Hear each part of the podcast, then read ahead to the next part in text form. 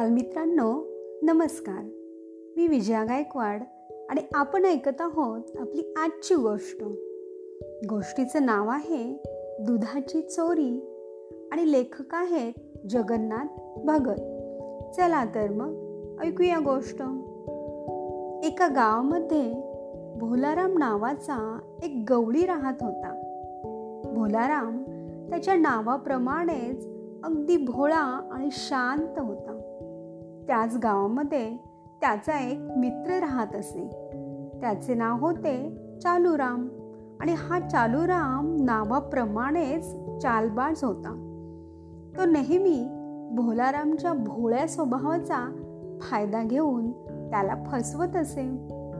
मेहनत भोलाराम करत असे पण त्याचा फायदा मात्र चालूराम स्वतःसाठी करून घेत असे.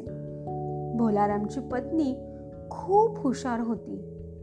चालूराम हा आपल्या भोळ्या पतीला फसवतो आहे हे तिच्या लक्षात आले होते. ती एकदा म्हणाली तुम्ही तुमच्या त्या चालूराम नावाच्या मित्रावर विश्वास ठेवू नका. तो तुम्हाला फसवेन. परंतु तिचे बोलणे भोलारामला पटत नसे तो आपल्या पत्नीला म्हणाला अगं तो माझा मित्र आहे. तो मला मुळीच फसवणार नाही.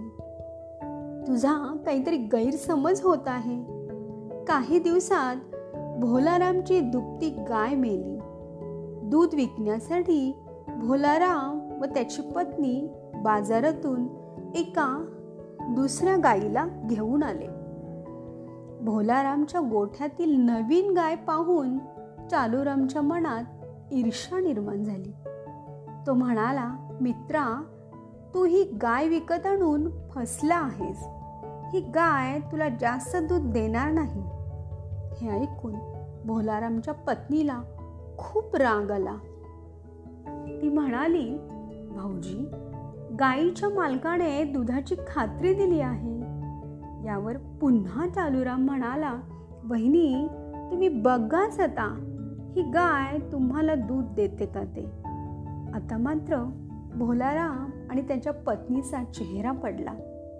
दुसऱ्या दिवशी सकाळी भोलारामची पत्नी त्या नवीन आणलेल्या गायीची धार काढण्यासाठी गोठ्यात आली. तिने गायीचे दूध काढण्याचा खूप प्रयत्न केला. गायीला दूधच आले नाही. भोलाराम आणि त्याची पत्नी यांना आता काळजी वाटू लागली. तिसऱ्या दिवशी भोलाराम आणि त्याची पत्नी दोघेही गायीजवळ आले.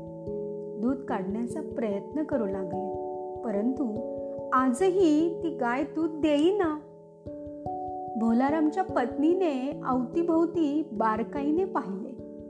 यावर तिला जमिनीवर काही दुधाचे थेंब पडलेले दिसले. तिच्या लक्षात आले की आपल्या नवीन गाईचे दूध कोणीतरी चोरून काढून नेत आहे. दूध चोर करणार चोरी करणारा हा चोर शोधला पाहिजे. रात्री राखण करून कोण दूध चोरायला येतो हे पाहायचे असे तिने ठरवले. भोलारामची पत्नी घरात बसून राहिली. तिचे लक्ष मात्र गोठ्यातील गायीकडे होते. पहाटेच्या वेळी एक व्यक्ती अंधारामध्ये हळूहळू गोठ्यात आली. आणि त्याने अंगावर काळे पांघरून घेतले होते. त्यामुळे कोण आहे हे ओळखू येत नव्हते. त्याने सोबत आणलेल्या आपल्या चरवीमध्ये गाईचे दूध काढून नेले. दुधाच्या चोरीचा हा सगळा प्रकार भोलारामच्या पत्नीच्या लक्षात आला. या दूध चोरणाऱ्याला चांगला धडा शिकवायचा असं तिनं ठरवलं. संध्याकाळी सर्वजण झोपी गेले. भोलारामची पत्नी उठली. तिने आपली गाय गोठ्यातून घेतली आणि थोड्याच वेळात ती कुंभार वाड्यात आली. तिने कुंभाराला विनंती केली कुंभार दादा माझी ही गाय सकाळपर्यंत या कुंभारवाड्यात राहू द्या. मला तुमचे एक गाढव द्या. मी सकाळी तुम्हाला ते परत आणून देईन आणि माझी गाय घेऊन जाईन. कुंभार दादाने भोलारामच्या पत्नीस गाढव दिले. ती ते गाढव घेऊन आपल्या घरी आली. गाय ज्या ठिकाणी बांधत असत तिथे तिने ते सोबत आणलेले गाढव खुंटाला बांधले. पहाट झाली. दूध चोरणारा चोर आला. खाली बसून तो दूध काढण्याचा प्रयत्न करू लागला. लगेच तिथे बांधलेल्या गाढवाने त्याला जोरात लाथा मारल्या.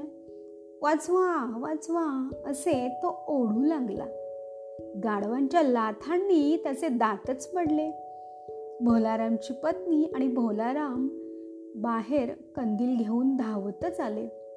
त्यांनी समोर पाहिले तर चोर दुसरा तिसरा कोणी नसून भोलारामचा कपटी मित्र चालूरामच होता.